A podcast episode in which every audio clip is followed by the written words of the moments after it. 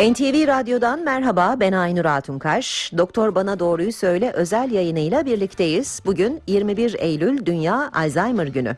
Çağımızın en önemli hastalıklarından biri olan Alzheimer'ı daha iyi anlamak için bir uzmanla konuşacağız. Üsküdar Üniversitesi Nöroloji Anabilim Dalı öğretim üyesi Profesör Doktor Sultan Tarlacı konuğumuz. Sayın Tarlacı hoş geldiniz yayınımıza. Hoş bulduk, teşekkür ediyorum. Biz Alzheimer'ı kısaca ve basitçe bunama olarak biliyoruz ama aslında öyle mi? Alzheimer neden olur? Ee, Alzheimer hastalığı tabii sadece bunama dense de bunama e, hem unutkanlık hem de e, bu unutkanlığın üzerine eklenen bizim bilişsel işlevler dediğimiz e, bozukluklarla seyrediyor. Yani sadece e, tek başına unutkanlığın olması Alzheimer tanısını e, ya da hastalık adını almıyor. Birçok unutkanlık tipi var. Alzheimer'da bunlar içerisinde özellikle yaşa bağlı olarak ortaya çıkan e, beynin birazcık daha erken yaşlanmasından kaynaklanan hastalık. Ama temel unutkanlıkla başlıyor. Üzerine e, yön bulma bozukluğu, adlandırma, isimlendirme bozukluğu gibi başka e, iş bozukluklar da eklenince o zaman Alzheimer adını alabiliyor. Tabii şimdi siz de değindiniz. E, günümüzde oldukça yüksek oranda görülen bir unutkanlık sorunu var. Hani adeta kiminle konuşsanız ya isimleri unuttuğunu e, ya buzdolabına tabak koyduğunu ya da bir odadan diğerine neden gittiğini hatırlayamadığını söyler. Her unutkanlık Alzheimer belirtisi midir? Hangi sinyalleri yakalamamız gerek ve kendimizde ve yakınlarımızda nelere dikkat edelim? Şimdi tabii her unutkanlık e, Alzheimer belirtisi değildir. Yani unutmayla unutkanlık hakikaten farklı şeyler. Özellikle e, e, kişi eğer e, bir şeyi unutuyorsa ve sonra bu hatırlatıldığı zaman ha evet evet öyle diyorsa bu daha çok e, normal günlük yaşamın koşuşturması içerisinde otomatik yaptığımız e, davranışlardan ve dikkatimizin sürekli bozulmasından kaynaklanıyor. Yani günümüzde biliyorsunuz aynı anda birçok işle meşgul oluyoruz. E, dikkatimiz çok parçalara bölünüyor onu sürdürmekte de zorluk çekiyoruz. Ee, burada önemli şey özellikle Alzheimer hastalığı için yaş faktörü. Yaşla birlikte ortaya çıkan bir hastalık ve günümüzde de e, bildiğiniz üzere herkesin bildiği üzere tabii ortalama yaşımız e, dünyada giderek artıyor. 1900'lü yıllarda ortalama yaş 40-50 iken bugün 2020 e, yıllarda Avrupa'da Amerika'da 70-80 ortalama yaş süresi söz konusu. Hatta Afrika'da bile e, ortalama yaş civarı yaklaşık 60 yaş. E, dolayısıyla Alzheimer hastalığının en önemli risk faktörü aslında yaş. E, biyolojik olarak e, insan türü e, özellikle e, ileri yaşta e, bedensel e, sağlığını nasıl devam ettireceği konusunda e, sorunlar yaşıyor. E, dolayısıyla özellikle 60-65 yaşını geçtiğimiz zaman Alzheimer hastalığı kendisini gösteriyor. Beyindeki yaşlanmanın anormal yaşlanmanın bir sonucu olarak. Şimdi bakıldığı zaman dünyada şu anda her 60 saniyede ya da 1 dakikada bir hasta Alzheimer tanısı alıyor. 2050 yılında dünyanın nüfusunun yaşlanmasının artmasıyla beraber bu dakikada iki hasta tanısı olacak. Yani bakıldığı zaman e, şu anda dünyada neredeyse 25 milyon Alzheimer tanısı olan bir e, durum söz konusu. Yani dünyada e, yaşlanmanın getirdiği bir olumsuz durum olarak karşımızda duruyor. Ee, tabii burada e, aslında e, Alzheimer'ın önemini şöyle vurgulayabiliriz belki. Özellikle kadınların en çok endişe ettiği şey meme kanseridir.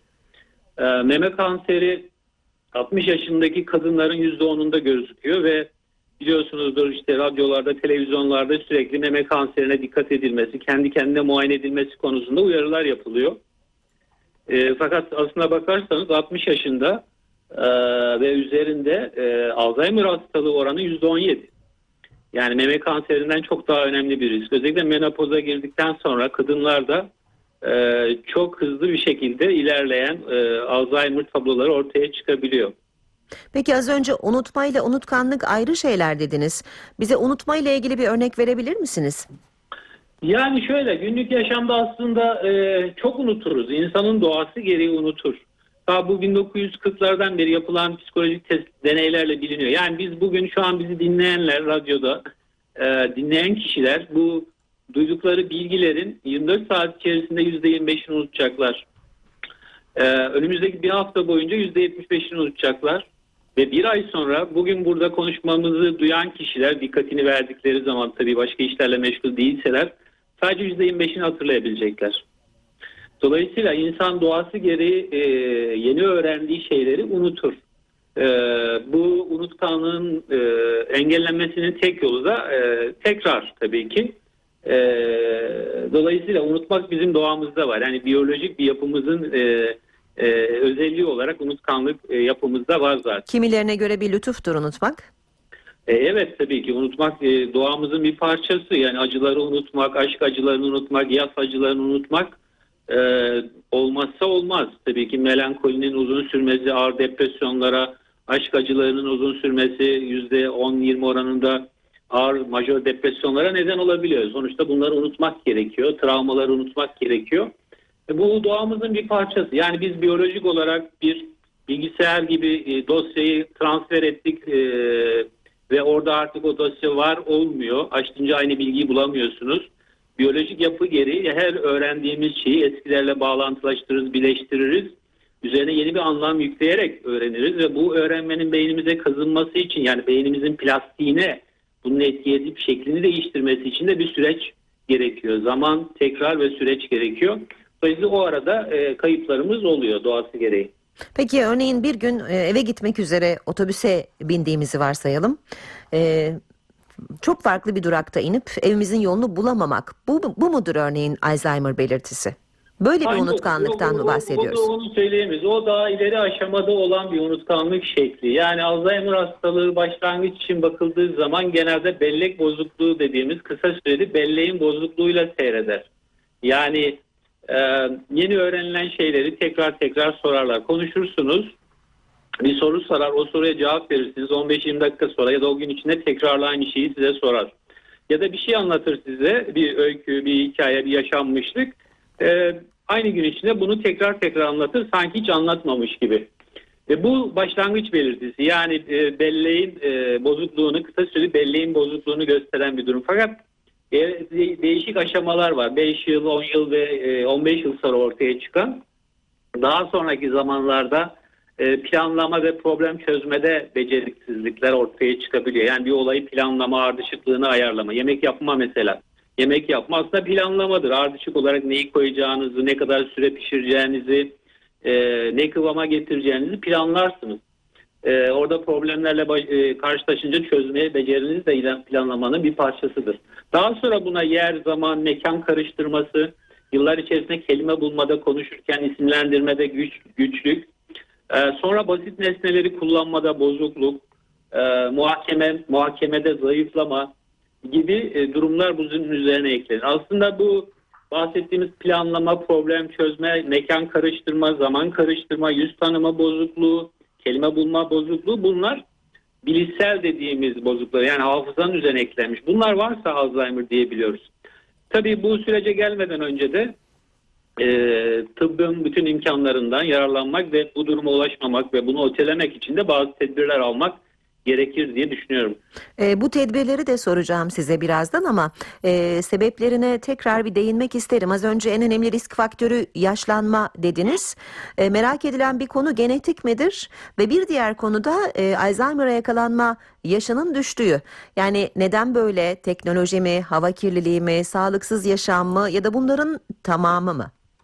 Şöyle cevap, bu tabii çok boyutlu bir e, yanıt gerektirir ama şöyle söyleyebilirim. Aslında insan biyolojisi evrimsel olarak bakıldığı zaman e, 50 yaşlarında e, hem erkekler ve kadınlar açısından yaşlanma sürecine giriyor. Çünkü biyolojinin istediği üreme, özellikle kadınlardaki menopoz yaşının 48-50 olması yani üremenin bitmesi ve arkasından da e, hızlı bir yaşlanma ya da unutkanlık sürecinin başlanması aslında biyolojik olarak bizim bonus uzun yaşamlar kullandığımızı gösteriyor. Yani evrim sahnesine bakıldığı zaman bundan 100 bin yıl önce e, ortalama ömürler 20-25 yıl. 40 yaşını bulan çok az insan var. İskeletlerden ve fosillerden anlaşılan. Dolayısıyla biz teknolojinin, e, ekonominin, tıbbın getirdiği imkanlarla uzun yaşamayı becerdik. Bu uzun yaşama biyolojimize uygun düşmüyor. E, dolayısıyla yaşlanan nüfus arttıkça e, bu yaşlılığa bağlı hastalık e, ya- ya- hastalıklarda artış oluyor. Hem kalp damar hem kanserler hem de Alzheimer hastalığı. Dolayısıyla burada yani daha genç nüfus Alzheimer oluyor diyemeyiz.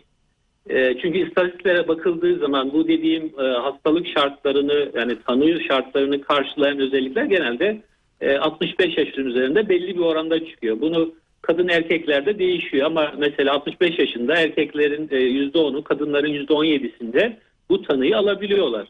Hani bu 50 yaşında e, olmuyor ya da 45 yaşında olmuyor. Ha şöyle bir durum var.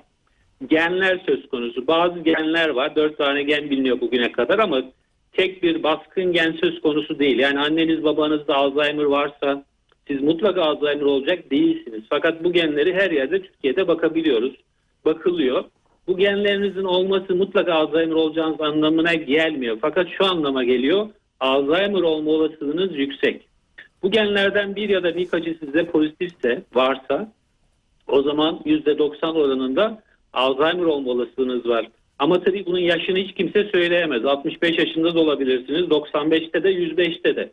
Dolayısıyla burada tedbirlere yani ortaya çıkmadan önce koruyucu hekimlik ilkelerine uymak gerekiyor. Ee, bu genler yoksa sizde garantili olarak ben Alzheimer olmam diyemezsiniz. O zaman %10 olasılıkla Alzheimer olma olasılığınız var. O zaman da yine tedbir almak e, ve e, hastalığın ortaya çıkmasını engellemek için uygun şekilde yaşamak, e, beden fizyolojisine uymak e, iyi olur diye düşünüyorum. Hep altını çiziyorsunuz tedbirlerin. O zaman soralım nedir önleyici tedbirler Alzheimer'a? Şimdi şöyle bir durum söz konusu. Bizim Türkiye'de genelde gördüğümüz özellikle 60 yaşların üzerindeki e, erkek ve kadınlar, özellikle ev kadınlarımız maalesef e, günlük yaşamda çok e, ev kadınlığı tabii zor iş ama belli bir durumdan sonra monotonluk içerdiği için beyin de yenilikle varlığını sürdürüp canlı ve parlak olduğu için özellikle e, kendilerine zihinsel ve fiziksel yatırım yapmadıkları için çok hızlı bir şekilde yıkım ortaya çıkıyor. Unutkanlıkları çok hızlı ilerliyor bizim 65 yaşındaki sonraki kadınlarımızın. Özellikle 50 yaşlarında menopozda varsa hormon eksikliğiyle beraber östrojen eksikliğiyle beraber çok hızlı ilerliyor. E, bu nedenle e, koruyucu faktör olarak şöyle söyleyebilirim. Yani bilinen ve kesin olan şeyler var. Bunlardan bir tanesi eğitim düzeyinin yüksekliği. Yani ne kadar yüksek eğitiminiz varsa, ne kadar uzun eğitim süresine tabi kalmışsanız unutkanlığınız ya da Alzheimer'ın ortaya çıkması o kadar geç yaş ve o kadar az şekilde sizi etkiler. Yani geç çıkar az etkiler. Ha, Alzheimer olmaz mısınız? Olursunuz fakat bunun size etkisi zayıf olur. Bilişsel sermayeniz, eğitiminiz yüksek olduğu için biriktirdikleriniz yüksek olduğu için kayıplarınız göze batmaz. Onun dışında özellikle e, bazı basit şeyler var. Mesela literatürde gösterilmiş özellikle diş sağlığı, diş eti iltihapları da Alzheimer'ın ortaya çıkmasını kolaylaştırıyor. Onun için ağız ve diş sağlığına önem vermek gerekiyor mutlaka. Ee, özellikle bizim Ege ve Akdeniz diyetimiz e, Alzheimer hastalığını geciktirmek açısından birebir bir diyettir. Ee, özellikle içerdiği omega 3'ler ve e, yeşil sebzeler, sebzeler e, açısından, meyveler açısından Alzheimer hastalığının geliş, geç, geciktirmesi açısından iyi bir beslenme şeklidir.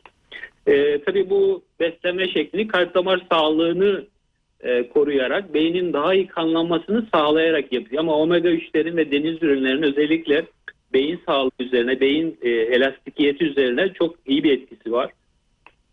Yine e, şunu söyleyebilirim. Özellikle yaşlandıkça doğal olarak kabul edersiniz arkadaşlar vefat eder, arkadaşlar azalır, sosyal yalnızlık oluşur.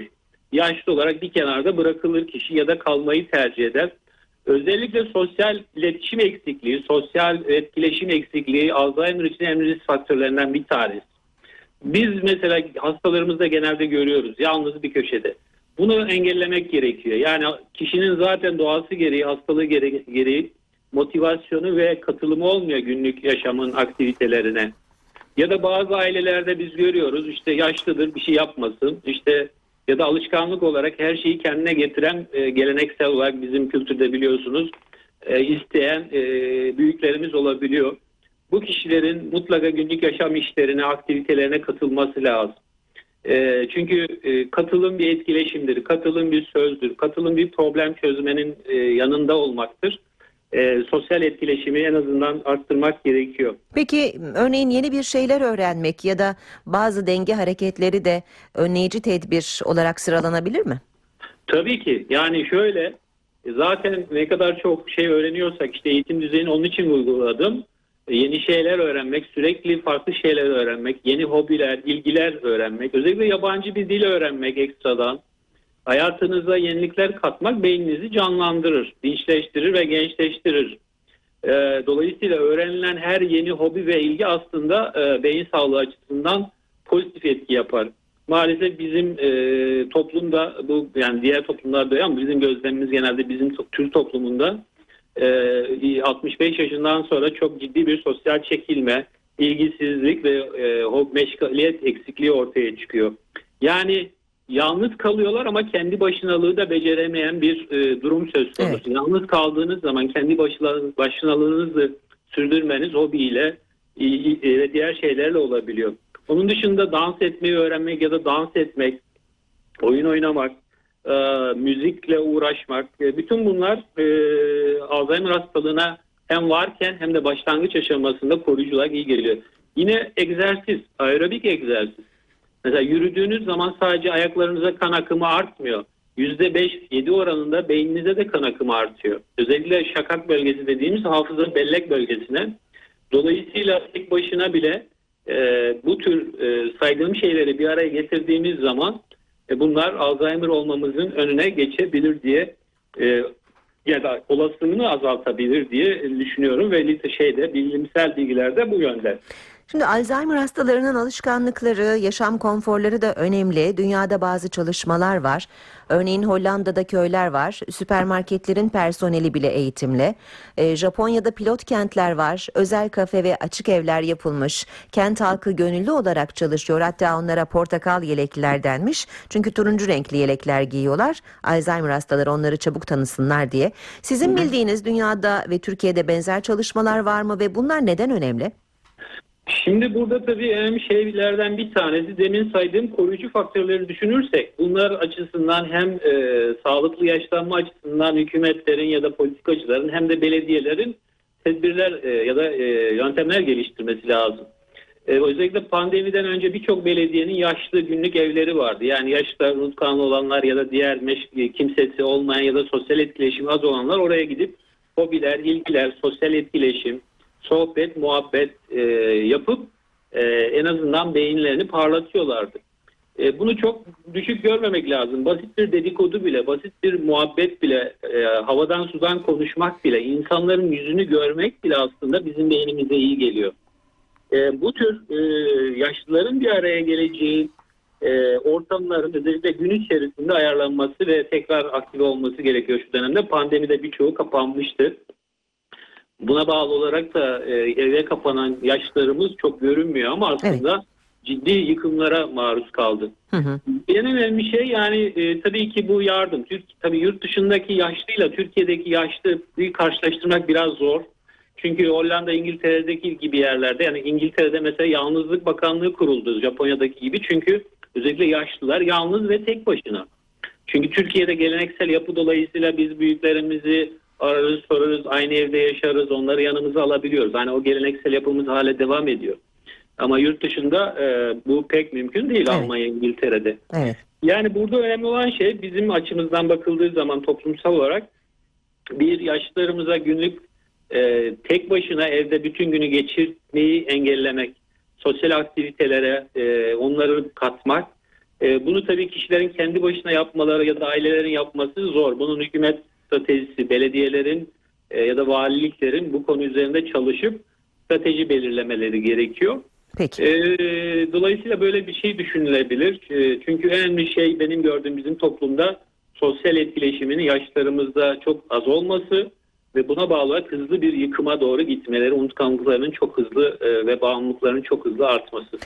Süremizin sonuna geldik ama şunu sormadan da geçmeyelim. Dünya Alzheimer te- tedavisinde nerede? Yani tıpta pek çok gelişme oluyor. Covid-19 aşısı bile kısa sürede bulundu. Alzheimer'a çare bulamadık mı? Alzheimer'a çare bulamadık açıkçası bunu itiraf etmek lazım. Çünkü e, 1901'de bu hastalık bilimsel olarak tanımlandı ve aradan geçen 100 yıldan fazla bir zamanda e, genelde bilim insanlarının söylediği şey şu yanlış ata oynuyoruz tedavide. Bu, bu bir bilimsel Lancet dergisinde yayınlanan bir başlık. E, maalesef yani e, bugüne kadar e, çok etkili hastalığın sürecini durduran bir ilaç söz konusu değil. kullandığımız ilaçlar biraz e, hastanın zihinsel kapasitesini dopingleyen bir ilaçlar.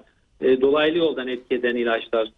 E, önümüzdeki süreç içerisinde dünya için tabii çok büyük bir sorun olduğu için e, birçok araştırmalar yapılıyor. E, ama buradaki esas problem anormal yaşlanma olduğu için burada bulunacak ilaç aslında anormal yaşlanmayı da durdurabilecek bir ilaç ya da yaşlanmayı da engelleyebilecek bir ilaç olacak bir ihtimalle ama henüz elimizde yok. Dolayısıyla e, geçen aylarda e, bulunan e, daha doğrusu FDA tarafından Amerikan Gıda ve İlaç, Da- e, İlaç Dairesi tarafından artık Covid nedeniyle herkes FDA'yı de biliyor. Evet. Mesela anti amiloid damar içi verilen bir ilaç söz konusu. Yani beyinde yaşlılığa Alzheimer'da biriken bazı e, atıklar var sinir hücrelerinin içinde ve çevresinde. Onları e, antikor dediğimiz e, savaşçı silahlarla yok edip parçalama şeklinde kullanılan bir ilaç. Ama e, bu da tabii ki %100 başarılı değil. Bazı olumsuz yan etkileri de söz konusu ve e, fiyatı da çok yüksek. E, dolayısıyla yani şu an açıkçası e, tedavi iyi de kür yapamadığımız bir hastalık ve önüne geçemediğimiz bir süreç söz konusu. Bu nedenle zaten özellikle koruyucu hekimlik ilkelerine daha çok ağırlık vermemiz gerekiyor. Yani iyi e, hastalığa tutulunca etkisini az gösterebilmek açısından.